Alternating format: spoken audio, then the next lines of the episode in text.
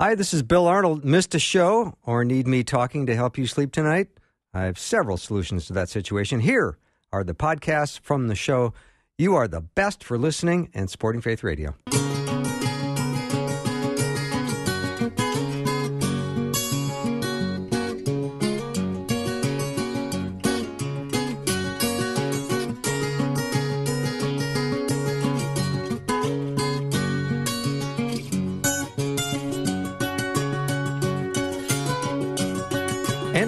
Welcome to Afternoons with me. I'm Bill Arnold. I am so glad that we're going to have this time together. I hope we have all of the two hours. And if you miss any of it, you can always check out the old podcast because it's up right after the show. We've got a great show. Rob Bluey is going to be joining me in just a minute. And then Pastor Jeff Dodge is coming in in this hour. In hour two, Dr. Tim Walsh will be coming on talking about addictions and what's happened post pandemic, now that things are quieting down a little bit, what has happened in the addiction world?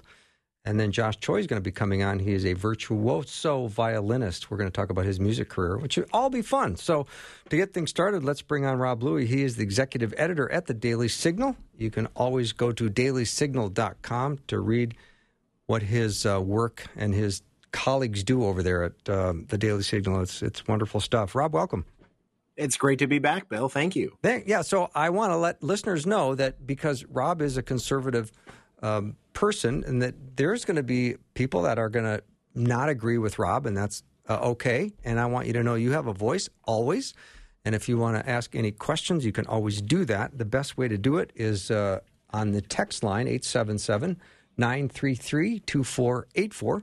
Love to hear from you. Anything you like. So, Rob, I do have a question from a listener and it goes like this. And this concerns the House committee that Nancy Pelosi is forming to investigate the activities that occurred at the U.S. Capitol building on January 6th.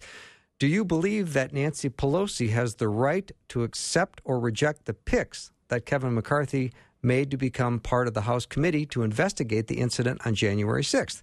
After McCarthy gave Pelosi the names of five senators or representatives to be part of the committee, she chose to reject the names of two of his picks, after which he withdrew all the names that he had submitted for the committee and insisted that she did not have that uh, insisted that she did not have the right to reject his picks. So this um, would like clarification on the process of selecting people to be part of this House committee. Great question. Yes. So um, on the the process part, Pelosi, it is within her role as Speaker of the House. Uh, she does have this this privilege, uh, given her role, to do what she did. Uh, that doesn't necessarily mean it's the right or the best move on her part, of course. But uh, from a process standpoint, uh, yes, she can she can form this committee. Uh, she can um, put on the committee the individuals that the Republican leader recommends or or reject them. And ultimately, what happened here was Pelosi said two of the five people that the Republican leader suggested uh, were not acceptable to her. Uh, Congressman Jim Banks and Congressman Jim Jordan. She rejected those two. She said she was willing to take the other three. And the Republican leader then said, no, uh, if you're going to do that, then I'm not going to, I'm going to withdraw all five of them and you're not going to have any of them. Uh, Pelosi then responded by putting uh, Republican Congressman Adam Kinzinger on the panel. So now there are two Republicans, Liz Cheney and Kinzinger, um, who will be part of this uh, this committee, along with the the Democrats. And they, of course, had their first uh, first meeting today, and it uh, made made some news. So I I think that there are a couple of implications here, Bill. I mean, so again, like I said, whether or not she had the right to do so is slightly different from whether or not she should have done that. And I think one of the things that we want to get to the bottom of is the unanswered questions here. Why did this happen? Why did the Capitol Police not prepare more for it? Uh, what were the motives of those individuals who who entered the Capitol? So there's a lot of things that both Republicans and Democrats want to ask. And now I think essentially what you're left with is two uh, partisan investigations because Republicans have vowed to do their own, and Democrats are now doing their own with a couple of Republicans who don't like Trump. And I'm not sure that it's going to really lead us to any different place in the end of the day because you're going to have Republicans who embrace one point of view and Democrats who embrace another. And uh, that's not really the outcome that I think benefits anybody. Mm-hmm. So, Rob, I've been busy not watching the Olympics lately. Um, have you been watching any of them? uh, no, I haven't. I mean, I've been following the news, but not watching on on television. Um, yeah. But and why uh, is that? Any reason? well, uh, for, for, you know, Bill. I mean, in my case, it's because I have three kids. I could have guessed and, that. And I'm exhausted, and at the Yeah, end of the day, that's not that. exactly probably how I want to spend my evenings. But uh, but no, I think I think there's a variety of reasons. First of all, we have to remember that Americans are consuming information and media in in very different ways than we did even four years ago, and we know that that cable broadcasts are are just not as popular as they once were. Uh, that's the case if you look across the board at sporting events. Um, It's Mhm. not just the Olympics. I mean, I just think that it's a it's a different nature. I think that the part of that was caused by the pandemic, and our viewing habits probably changed. I think part of that is because people see the Olympics as being more politicized than they have been in the past, and they might be uh, less interested to to embark on that. And I think it's just a you know a matter of um, personal preference, and you know maybe there are certain parts of the Olympics that people will turn into more than others. But uh, but yeah, no, it's uh, it's certainly it's certainly disappointing to see people not supporting our athletes at the same rate. But maybe they're doing so in other ways, like I am. I feel really sorry for these Olympics because of the problems they're having in Japan. And then, of course, you hate to see the stands empty and you feel sorry for the athletes that would love the buzz of a crowd. And I don't know if that makes it harder to watch on television or not. I don't think people struggled as much watching football without a crowd, but they did they did pipe in an audience or pipe in a bunch of fans. But it seems That's like true. at the I- Olympics, it's it seems sadder to me. It, it does, and uh, and of course, uh, there's a whole variety of factors as to why that's the case. So Japan does not have the, the population vaccinated at at a at a rate that I think you know the Olympics were comfortable with. So I mean that was one piece of it. Uh, obviously, we have the Delta variant uh, spreading rapidly, and uh, we we certainly want to protect our athletes and make sure that they don't get sick. So I mean, I think from a safety uh, and health perspective, I, I, I get it, but you're absolutely right. It, it does change the environment, and as an athlete. I mean, even my kids' swim swim meets have a very loud and and, and cheering crowd. So, I Uh-huh. mean, from a very young age, I imagine these athletes were were experiencing crowds as just part of the the whole experience. So, uh, yeah, no, I, I I'm sure it, it does have a, an impact. But you know what, the athletes will, will find a way to to overcome that, and it's it's great to see that so far um, the games have been able to continue even with some of these disruptions that we've had. Yeah, it's a lot of pressure to perform on the world stage in athletics, and you think you're spending your whole career training for this opportunity. And like you said, Rob, there's uh, these these athletes are used to having crowd support, having cheering, having you know the confidence of a full crowd or a crowd of, of people encouraging them, and you, you remove all of that, and um, it's uh, it's it's a different it's definitely a different event. Well, and of course, the you know the big news coming out today: Simone Biles, the the, the famous gymnast, uh, deciding that she was not going to compete, um, and the United States team getting the silver. I don't know if that would have changed had she been part of that competition, but she cited that it was um, it was her mental health. Yeah, I It read was, that. Uh, too stressful uh, to compete, and this, she's not the first athlete to come out with a comment like this. So I, I think it, uh, you know, we, we should take a step back. And I mean, I, I'm sure social media contributes a lot to this um, in terms of uh, the the exposure that they now have and the additional pressures um, that they have with their own brand as a, as an athlete. So, um, you know, uh, certainly uh, keeping a close eye on on all of that, Bill, and and seeing uh, how how it affects the the USA's performance going forward. Yeah, Rob, what do you know that's coming out of the CDC on mask mandates? wow, Bill, uh, it's like whiplash here. I Um, know. You know, I don't mean was- to bring this up again on you, but but uh, please answer. well, well, so for for those for those listeners who don't know and haven't been following the news today, the CDC came out yet again with another uh, reversal of a policy they just set two weeks ago. Uh, two weeks ago, they said vaccinated students did not need to wear masks indoors. Today, they have reversed themselves on that, saying now the kids should wear masks in schools this fall. They also said even if you are fully vaccinated, you should wear a mask indoors um, in areas where COVID 19 has a high transmission rate. And so, wow, um, you know, I think a lot of Americans are saying, what is what is going on here with with the CDC? Um, so, I mean, part of this is seems politicized. It seems that some of the decisions are not health related. It seems that uh, politicians are are exerting their influence, and and, th- and I think that that's one of the reasons why Americans are are, are so confused about the, the state of affairs. I mean, just when we felt like things were going back to normal, now we're told that we needed to go back, and we're having more lockdowns in some cities. We're having to wear masks again, and uh, and certainly uh, the tactics that that's, that some uh, politicians have taken. I think not necessarily you know Republicans or Democrats specifically, but I'll just paint a broad brush and say uh, those who are uh, adopt a more preachy tone and, and lecture uh, Americans about what to do about their own health decisions um, does not help. Uh, Americans don't want the government coming in and telling them what to do when it comes to their own health. I think that uh, those decisions are best made um, with uh, conversations with your own family, doctors, nurses, um, you know, those who maybe have had the vaccine and, and can speak from personal experiences. But, you know, to get lectured from, from a podium by somebody doesn't seem to be working all that well. And that's why the vaccine rate um, has, has stagnated, Bill. So, um, you know, I realize the CDC is, is trying to prevent uh, the Delta variant from spreading, but I'm not sure that its guidance is, is helping Americans Americans in that regard. A friend of mine who lives in Iowa uh, was told that the COVID was exploding in Iowa, so he did some checking on his own and went to the CDC. And in the last 24 hours, 23 people had been admitted into hospitals. 90% of ICU beds and 35% of regular beds are open. Those are kind of wow. Those sound like empty hospitals.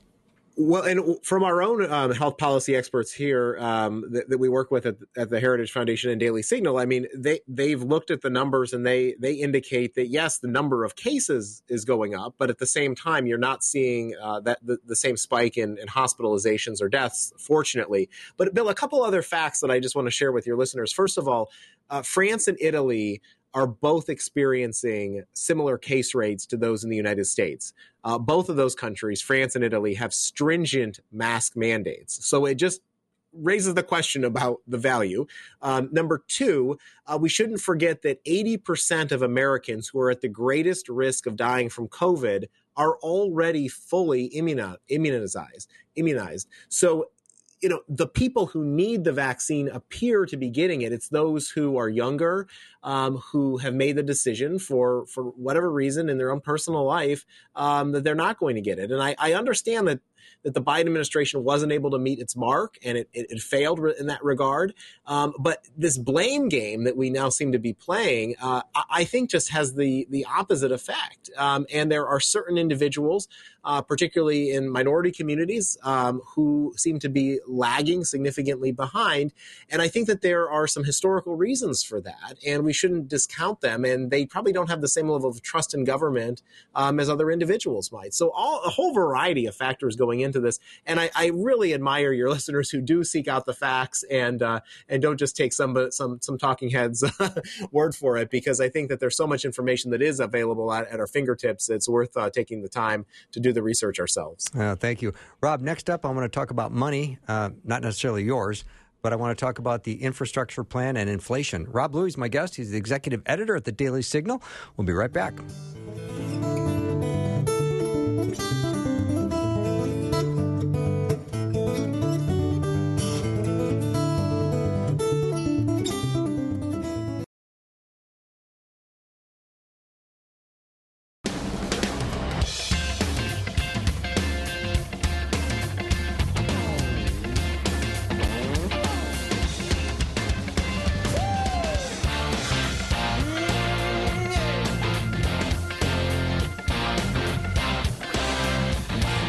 Rob Bluey. Awfully glad to talk to him on Tuesdays. He's my Washington, D.C. correspondent. I always catch up what's going on in our nation's capital from him. He's the executive editor at the Daily Signal. And Rob, I'm curious about the infrastructure plan, where we are with that, because I'm a big fan of roads and bridges, uh, and I assume that's all that's in there. well, I, I, wish that were the case. No, there is a, there is a lot of a, lot of roads and, roads and bridges, and I think all the American people definitely do want good roads and bridges. I certainly know that I do, but it seems that some uh, uh, in Washington have other agendas, perhaps, Bill, uh, and they don't want to just improve infrastructure, but ram in some other uh, priorities, uh, pet projects of their own. And so the important thing to remember here is we're really talking about two pieces of infrastructure. Um, we're talking about what they call the hard infrastructure. Those would be things like roads and bridges. And then we're talking what they are now terming soft infrastructure, things like childcare and uh, free free college and things like that. And so, you know, there's um, the, the, the hard infrastructure is much smaller. It's about a half a trillion dollars. The other one is, is, is somewhere in the range of 3.5 trillion. So a really big, mm. uh, aggressive uh, piece of legislation. And the bipartisan talks that have been taking place, um, you know, have gone back and forth. Um, so there is you know news within j- just the last day or so that um, they're on the precipice of falling apart uh, because the lawmakers who are involved in that uh, they say they're called the group of 20 uh, can't come to agreement on, on how they're going to pay for it. Uh, that's really important to the republicans who are part of the the agreement. And uh, and and it, you know it remains to be seen what happens with this much larger package because as speaker pelosi has said in order for anything to get through the house of representatives where democrats have a really narrow majority she wants to have both of those pieces of legislation uh, come out of the Senate. Um, so even if President Biden's bipartisan deal does somehow make its way through the Senate, uh, there's no guarantee it'll ever make it to his desk unless this other larger piece does as well. So it's very complicated. it's hard to follow all of the the details back and forth. But um, but one thing that we know uh, always motivates Congress is the August recess, uh, which is coming up at the end of next week. And so uh, you better believe that they're going to try to get everything done that they can get done if there is an opportunity to strike a deal, so they can get back home and spend the rest of August uh, with uh, with their constituents and their families and going to all those uh, those fun um, uh, fairs. Yeah. Uh, so you know uh, that's where they that's where they do the you know the politicking, if you will. Um, but Bill, you know, best I can best my my best guess at this point is that nothing gets done. Okay. Um, I think that we are in a state of of gridlock in Washington, and I just don't see uh, the two parties being able to come together and get past their disagreements on this. And maybe I'll be wrong here, but uh, that's certainly my, certainly my prediction today. Always a shame, isn't it? If they can't come together.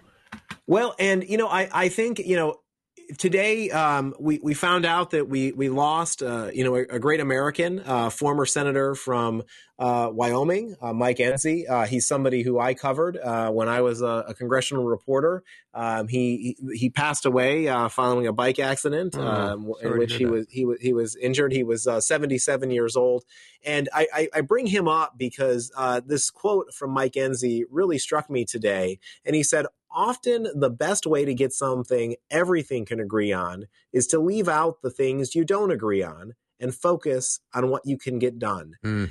And he said, um, you know, that there's a difference between compromise, which means that both sides would give in to things that they don't like, and what he referred to as common ground. And common ground was working together on those things that we do agree with. And it seems that we we certainly lack that in Washington right now. So maybe that maybe the lawmakers will take a page uh, in in memory of Mike Enzi and uh, and try to get something done. We can only hope. Yeah, I think when Congress gets together, they should start every session playing with puppies. Both sides. right. That and a prayer. yeah, exactly. Exactly. They'd probably uh, be better off if they did that. All right, let's talk a little bit about inflation. I do see prices going up and some are coming down. You know, you see the price of some building products, lumber, that's coming down 60%. Gas is going up, food's going up. Uh, how do we put all this in perspective, Rob? It, is diffi- difficult to, to follow, and and then the other thing you're starting to see is that uh, some companies are are making smaller packaging. So it might seem like the price stays the same, but you're actually getting less of the product because they're they're putting fewer chips in the bag or or milk in the Mhm. jug or whatever it may be. So yeah, uh, it, it's it's a concern, Bill, and and the Biden administration continues to talk about it as being transitory, meaning that it's just something that we're going to have to deal with in the short term, but uh, long term, it's not going to be as big of an issue. And so I think that it's one of those things we don't really yet know. Um, it's uh, it's one of those factors where there are some um, some variables that you know are just hard to figure out. Uh, I do, I can tell you one thing though. Uh, this move that uh, we're, we're, where we were just talking about uh, spending trillions upon trillions of dollars uh, of, of government money does not seem like it's going to help the inflation problem. It seems like it's only going to make it worse. And so I think that that's probably one reason that some of the moderate Democrats have some apprehension about moving this massive bill forward. And it's why even I've read reports that President Biden himself who has seems like he has a fairly good pulse on what the American people want. At least he did during the the election campaign.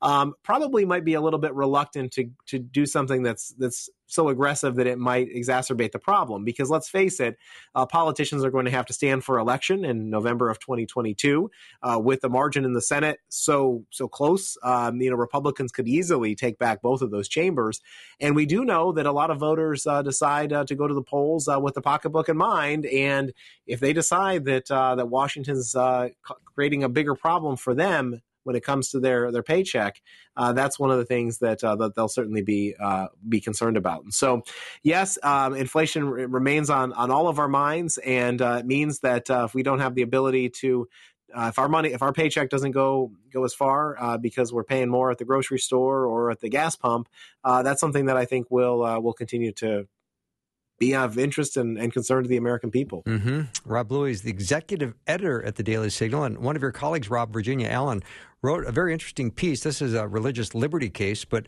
a mom filed a lawsuit after the teacher tells the third grader she can't wear the Jesus Loves Me mask. Tell us more about that. Yeah, I mean, this one seems like it's ripe for uh, for you know getting overturned. Uh, that's for sure. Um, but uh, but this is why we count on the courts, right, Bill, to come in and protect our religious liberties. So, I mean, more and more often it seems that uh, individuals who want to express their religious belie- beliefs and and exercise their freedom of religion, you know, encounter problems like this. And so, um, you know, it's one of those those situations where I think it's probably a lack of education on the part of of those who are trying to put in place policies um, uh, that uh, that impact individuals like this. But it's it's also another case where I think people just have an anti-religious sentiment, and they're going to, to you know take it out on individuals who um, who do that. I mean, we just uh, came back from a, a, conference where we talked to a pastor in California who was talking about the government's role in terms of uh, restricting his ability to bring together his his uh, his parish to worship together, and and some of the challenges associated with that. So everything from uh, the writing on a T-shirt to you know to to bringing people together in prayer uh, seem to be uh, big battlegrounds, and I think that's unfortunate. Yeah. So the Blueys are on vacation next week. Do tell us what you're doing. That's right. We're going to be celebrating uh, my in-laws' uh, 50th wedding anniversary. Nice. Uh, who who this, talk about a, a, coincidence, Bill? My in-laws were married uh, 50 years, 1971, uh-huh. uh, on on August 14th, and my parents were married 50 years ago, uh, August 21st.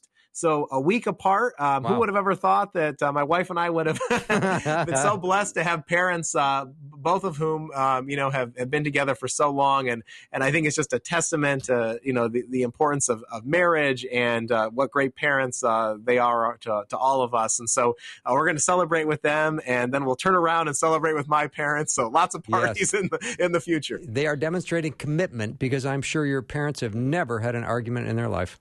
That's right.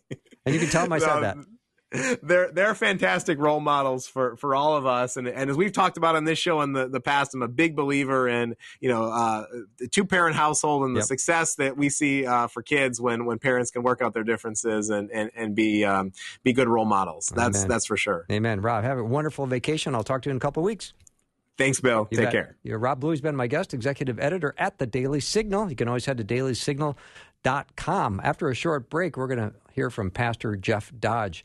We're going to study Second Timothy and what he has learned on leadership. Uh, he said something just kind of knocked him out of the blue. I can't wait to hear what that is. We'll be right back.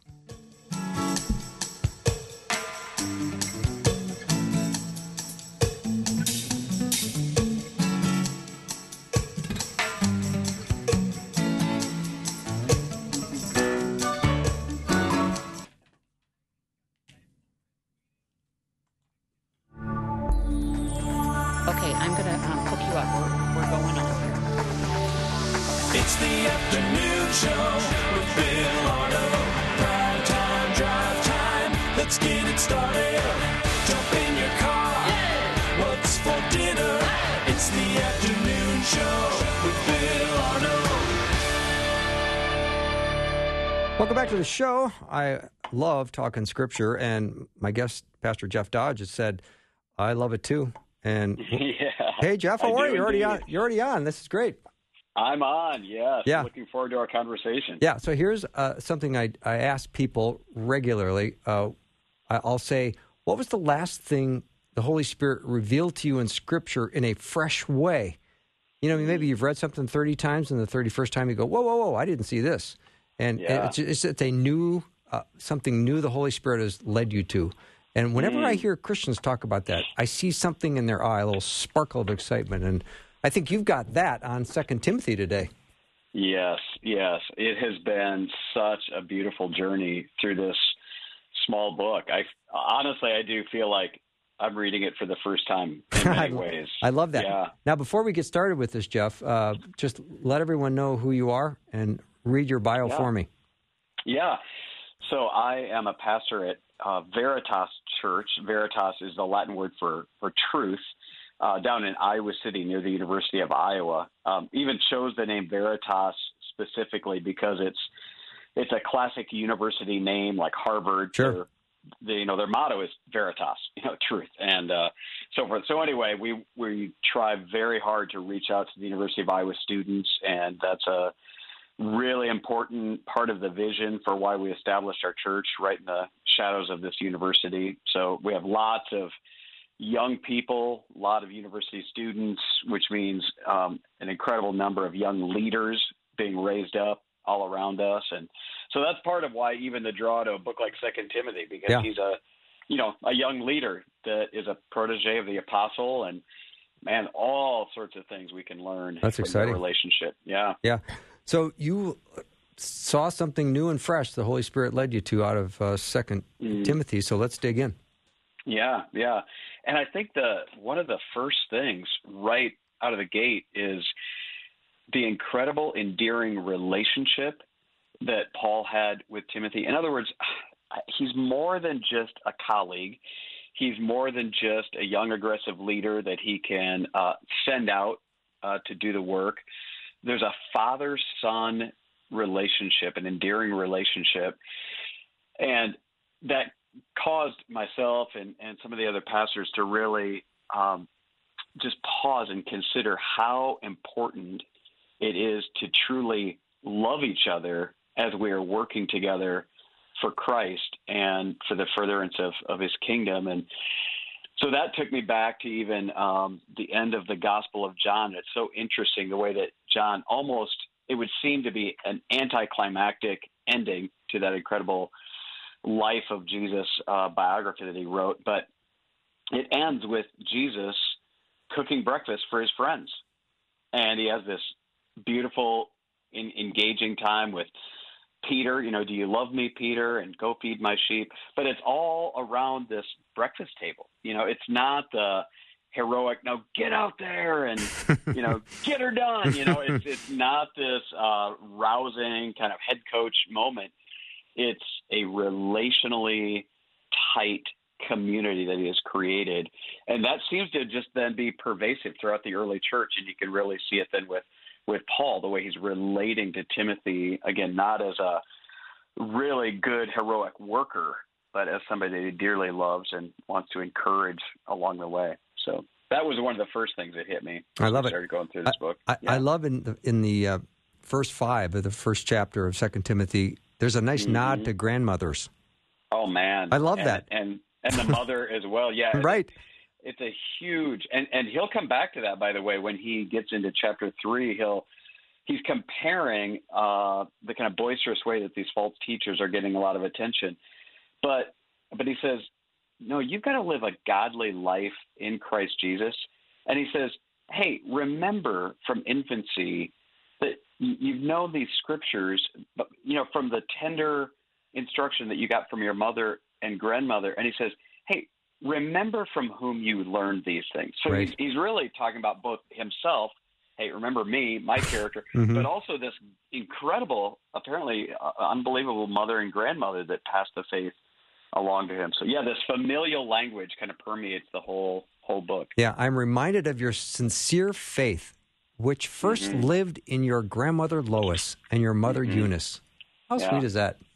That's so sweet. And you know, we have grandchildren. In fact, we just had all of them here uh, over our, this last weekend.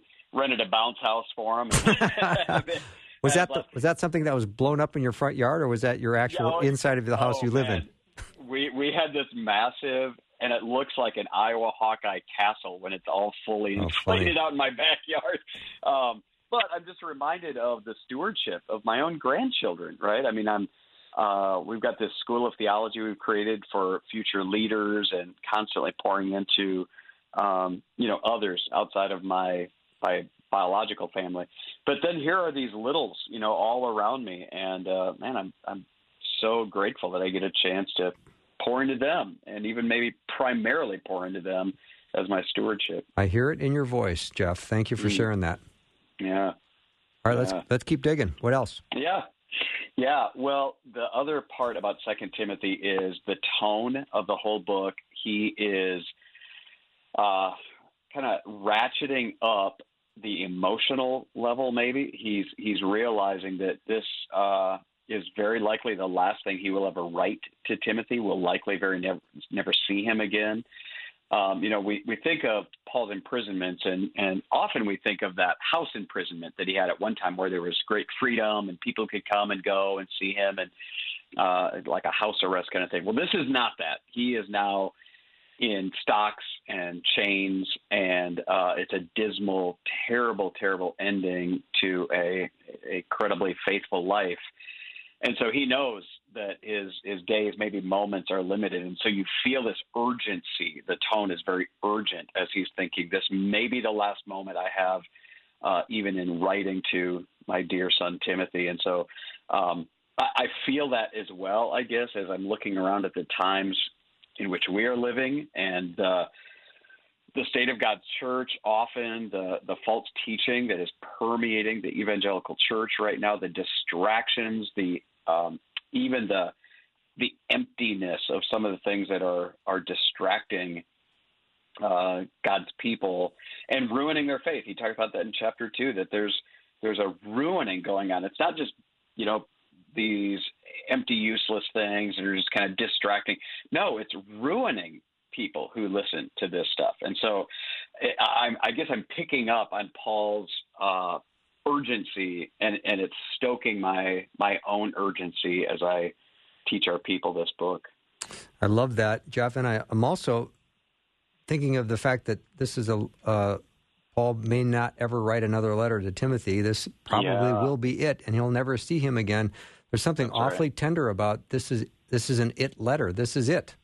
Yes, yes. So, so it's just really beautiful the way he's he's trying to paint these pictures. You know, much like Jesus using uh, allegories and analogies. So he talks about soldiers and athletes and farmers and there are vessels and there are servants and there are you know just all these. He's really pulling out all the stops to in his imagery that he's creating through it all. So yeah, it's a it's a an emotional, yeah. colorful, really uh, multi-textured, I guess, uh, writing. Yeah. A little bit distinct from some of Paul's other writings, you know, where he's a little bit more calm, uh, a little bit more deliberate, uh, maybe on the doctrinal things he's trying to bring across. This there's a mm. there's a real tone of emotion yeah. in his writing here. And it's not like you can send a text and then a follow up text. Right. No, this this right. uh, he's in prison with limited supplies, probably writing his last letter. That's uh, right. It, when you put it in that context, it's just so moving as you read each oh. word moving. Yeah. So moving. And and even when he comes to in chapter four where he says, Make every effort to come to me soon. Oof. You know, he's he, and he's talking about at this point, um, how many have deserted him. And it's really shocking, you know, that after a, a lifetime of pouring into so many faithful people that he finds himself very much alone. And you kind of tear up a little bit as you think about him just longing for Timothy's presence. Yeah, no. You know, just not not because he even has something to bring, something of great value to bring. It's more just his very presence. I just long for you to come and see me soon. Yeah. Um, Pastor Jeff yeah, Dodge is my guest as we're talking about Second Timothy. And Jeff, as I look at chapter two, I mean, it's this appeal is being renewed, and even Mm-hmm. he says, "Join me, join with me in suffering, like a good soldier of Christ Jesus." That's right. Yeah. suffering suffering is a I mean an unmissable theme throughout the book and uh, you know much of that is because of his own you know life life circumstance that he's in he is suffering greatly maybe the most suffering that he's ever encountered and that's saying something for the apostle Paul you know um but he wants Timothy to know that that is likely his destiny as well. That all those who want to live a godly life in Christ Jesus will face suffering, will suffer persecution, and so, um, you know, there's that. That's not just uh, good advice. You know, that's that's coming from his own reality, and he wants Timothy to know: don't be shocked when it comes your way, because it, it assuredly will come your way. In chapter 2, verse 9, he says, For which I am suffering even to the point of being chained like a criminal, but God's Mm-hmm. word is not chained. hmm Yeah, That makes me want to stand rec- up and cheer. I know, right? Because he recognizes Yeah. it's never been about him. Right. Like they can, you know, he's got Timothy preaching the gospel. He's got people all over the place. The gospel is going to go out, and what a great reminder for all of us that, man, I'm grateful that God gets to use us while we have breath, while we have life, but God doesn't need us. And in fact, one day we will close our eyes in death, and God's kingdom is going to continue. God's church will be strong and and will not give way because of of our absence. You know, and so Paul had this great confidence in the power of the gospel and the power of God's church that he was delighted to to lead while God gave him opportunity. But uh, he has no Messiah complex. There's only one Messiah. He says Right. there in verse eight, "Remember Jesus Christ." I love that. Remember Jesus Christ, risen Yes. from the dead. You know, don't remember me. Remember Jesus Christ. Yeah. And he does a great job of, let's say, I'll, I'll put this in in simple terms: learn the truth and then be reminded of it Yes. And live it out. and live it out. Of you know, course, just live it out. I was Yes, going to say that, don't- but you you jumped in too fast. Let me complete my thoughts, Jeff. uh, so, um, but he says in I think it's chapter I think it's um, chapter two. He says talking about dealing with false teachers and and Mm-hmm. keep reminding God's people of these things. Warn them uh, warn them before God against quarreling about words. yeah. It is yeah, of no right. value and only ruins those who listen. And I'm telling you, the the imagery that he gives there, like when you get to verse 17, their teaching will spread like gangrene. That's quite the And I- description. I'm telling you, I made the the mistake. I paid the dumb tax for anybody else listening of going on a couple medical sites to understand why he chose gangrene, and uh, it is an awful, you know, an awful disease and one that has awful pictures on it if you look at, at the different medical sites. But but I think the reason that he's bringing such a graphic, terrible uh, analogy to their teaching is because it starts like on the fringes. Gangrene will start often on your extremities, Mm-hmm.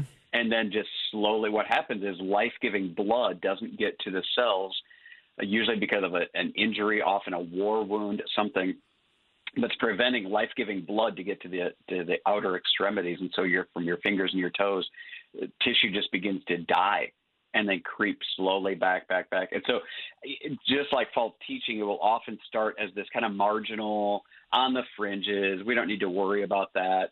But unless you address it, unless you cut it out, unless you stop that movement of false teaching, it will absolutely continue to erode and kill and eventually take the life of the individual that has gangrene, the life of the church. It has to be addressed. It's, again, not just poor taste to have um, empty words, uh, boastful words, irreverent, empty speech going on. Uh, no, it is ruinous. He says it is the, the word we get catastrophe. It is catastrophic to the church to allow this uh, to go on. When Paul wrote that, I was wondering if he was looking at his own extremities. Was this a Yeah, condition right, that Paul was maybe dealing with? Wow, wow, oh man! In in addition to all of his other Oh yeah, suffering, Yeah. that was one of them also. And that's a good insight. I mean he's he's well rotting be. in a prison, right? right. So who's Right. to say he's not suffering himself from gangrene? Where else? Right. Where else might he have gotten the idea? You know, might have been his own Right. arms and legs. Who knows? Oh, very true. Yeah. Wow, that's Yeah. a great insight. Jeff, let's take a break and then come back and continue our discussion um, on this amazing book, Second Timothy. Uh, pastor Jeff Dodge is my guest. He's teaching pastor at Veritas Church in Iowa City and the director of Veritas School of Theology. Um, he just is recovering from grandkids in a bounce house at his at his, at his house. So we got to be really nice to him, be very gentle. We'll talk slow. We'll be right back.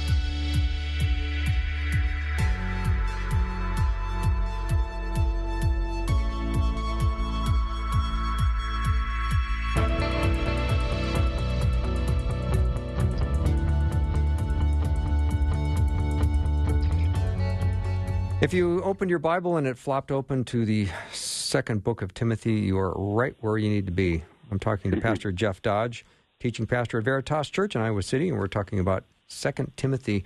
When I get to chapter three, Jeff, this is where it gets uh, very challenging because uh, I, I hear this starting in chapter uh, three, verse one. But mark this: there will be terrible times in the last days. People will be lovers of themselves, lovers of money, boastful, proud, abusive, disobedient to their parents, ungrateful, unholy, without love, unforgiving, slanderous, without self control, brutal, not lovers of the good, treacherous, rash, conceited, lovers of pleasure rather than lovers of God, having a form of godliness but denying its power, have nothing to do with such people. Yeah, that's Explain, quite Pastor. string. Yeah. Yeah, it's it's you know it's interesting. He has several different lists. Uh, uh, I don't know if he's just got you know this uh, enormous amount of things that he's trying to convey to Timothy, but that's that's kind of classic to Second Timothy is for him to have an almost grocery list. but what's crazy after you go through that that list of of descriptors for ungodly people, but he ends it with having a form of godliness but denying its power. What you realize is, uh, as ungodly as these things are, they have somehow masqueraded themselves to have some form, outward form of godliness. And so it's duplicitous at its core. Like there are people following these false teachers thinking that they're seeing some kind of godliness Mm. on the outside, but inside, kind of like the Pharisees, there's just dead man's bones. It's just it, they are terrible people, right? Um, and I, I think it's interesting how at the end of that little section, he'll refer to just as Jannes and Jambres uh, resisted Moses, these guys will resist the truth. Well, Jannes and Jambres were, were the magicians in Pharaoh's court, you know, and they had real power. They caught a lot of attention. They were able to even match some of the things that Moses was doing, and so got a lot of notoriety, and and Pharaoh depended on them. And so it's just that example that our, our people often get uh, kind of almost in, in, entranced by by leaders that uh, seem powerful and charismatic and attractive in so many ways, but inside uh, there's a, there's a lot of terrible character going on, and we have to be so so careful, so dangerous. hmm So, what is wisdom f- uh, about using discernment? So, we are aware of these false teachers, and we're not. Yeah. being judgmental, or are we being Right. judgmental because we are being deceived because they're not giving biblical truth? Right, Um, that's right. But they might be popular and attractive to a lot of people. And how Yep. dare you say something unkind about that person? Yeah. It gets tricky, Oh, doesn't it, Jeff? It gets so tricky. And I think that the number one litmus test that we have to have is is how he ends that chapter. All scripture is inspired by God. It is profitable for teaching, rebuking, correcting, training in righteousness. That's how the man of God is complete and equipped for every good work. Like when you walk away from hearing these different leaders, preachers, teachers, whatever, are they actually pointing you more toward Christ? Do you do you find yourself being, you know, really just fascinated with the truth of the Bible, or are you quoting them? Are you fascinated with them? Have they drawn your attention to themselves instead of to Christ? And that's the number one litmus test. If you find yourself just quoting their, you know, quippy little statements and even some of their empty and uh, sometimes irreverent speech, um, if if that's what's getting your attention, then you're you're probably following a dangerous false teacher. they should be taking you to Christ. They should be taking you to the Scripture that's inspired by God. Well, Jeff, what about if you just hear something from a, a preacher that that you like hearing because it fits your lifestyle or Oh, your right. family institution or whatever it is, and you Yep. want to drift towards ag- agreeing with that? Oh, I know. I know, which is why all of us have to stay so tethered to our Bibles, right? I mean, that's that's our only measure of truth is is what God has has given us in His Word, and anything short of that, um, we've got to reject. We've got to let go of. And we all have four or five blind spots, Um, and least we don't we don't know them because they're blind to us. Absolutely. Absolutely. Which is why we also need other people who hold their Bibles dear to be able to, you know, hold it up in front of us as in a mirror so that we can see what's truly going on. Because if we're choosing to uh, neglect some things, we need people around us that are going to be able to, um, you know, that's why he says, along with those who call on the Lord out of a pure heart. Like we're, we're to be not just in the for ourselves, but we've got to be running this, uh, you know, race of faith along with others who are calling on the Lord and who are going to help us when we need it desperately. Yeah, Jeff, when we get to chapter four and Paul talks about Alexander the metal worker did me a great deal of harm. Mm. What harm was that? Man, naming names. You know, we're not exactly sure all of the backstory here, but what's shocking is that he's willing to to name names. But I'll tell you, that was one of the other insights, and I can't take credit for this. I was able to um, actually gain the gain this from uh, Ray Ortlund, and he was talking about how often in disputes within God's church, there are some real bad guys, you know, like this Alexander the coppersmith who really did harm. But it's interesting because what Paul says next is at my first defense, no one stood by me. Everyone desert, deserted me. But this beautiful phrase, may it not be counted against them. well, You know, in other words, yeah, there are bad guys. Name Alexander, call him what it is, because Timothy needs to know about it. He also needs to be warned. This this this guy is to be, uh, you know, rebuked and and shown for who he is. But then there's just people that get caught up in the drama. They they just they're unwittingly kind of being pulled into the orbit of that. And you know, Paul says, I think very differently about them than I do about Alexander. May the Lord not hold against him. You know why? Because he says, The Lord stood with me. I love it. The Lord stood with me and Right. strengthened me. You know, God never left me. He never forsook me, you know, and I just think of, you know, Jesus in the garden, you know, when all of a sudden they you know, moments before, we'll, we're ready to die for you, you know, and then the moment it happens, you know, and the soldiers come up, they run, they run like roaches, and uh, and Jesus gave full forgiveness. He knew that they truly were men of faith, and they'd come back and they'd be strengthened, and that day of Pentecost was coming, you know. And so I just think I, it helps me to realize, yeah, we need to name the names of the true bad guys, but then Mhm. have grace and mercy and compassion for some that just kind of get caught up in it and will come back to their senses and are not nearly as culpable, right, as guys like Alexander the coppersmith are. yeah, this is a this is a thrilling letter. It is indeed. Yeah, It yeah, is and, indeed. and I'm so glad that you came on today to talk about it because um, you got excited about it, then I got excited about it, and I bet there's a lot of other people that got excited about it. I have one last question for you, Jeff. Did you get your cleaning deposit back on the bounce house? I did indeed. We worked hard, and Oh, good. hey, man, it, it was dirty. we, we used it. yeah. So thanks for being with me today. I'm, I hope you have a great rest of the day. Thank you. Great to be with you You always. bet. Thanks, thanks. Pastor Jeff Dodge has been my guest. He is at uh, the teaching pastor at Veritas Church in Iowa City. And we'll take a break. When we come back, we're going to talk to Dr. Tim Walsh. He's the vice president at Minnesota Adult and Teen Challenge. I got real curious as to how the pandemic has affected people from an addiction standpoint anxiety, depression, and how people have medicated, over medicated. I know there's been more uh, emergency room visits and, unfortunately, uh, fentanyl overdose deaths as a result in the last uh, year compared to the year before. So we'll find out about that. We'll take a break and be right back.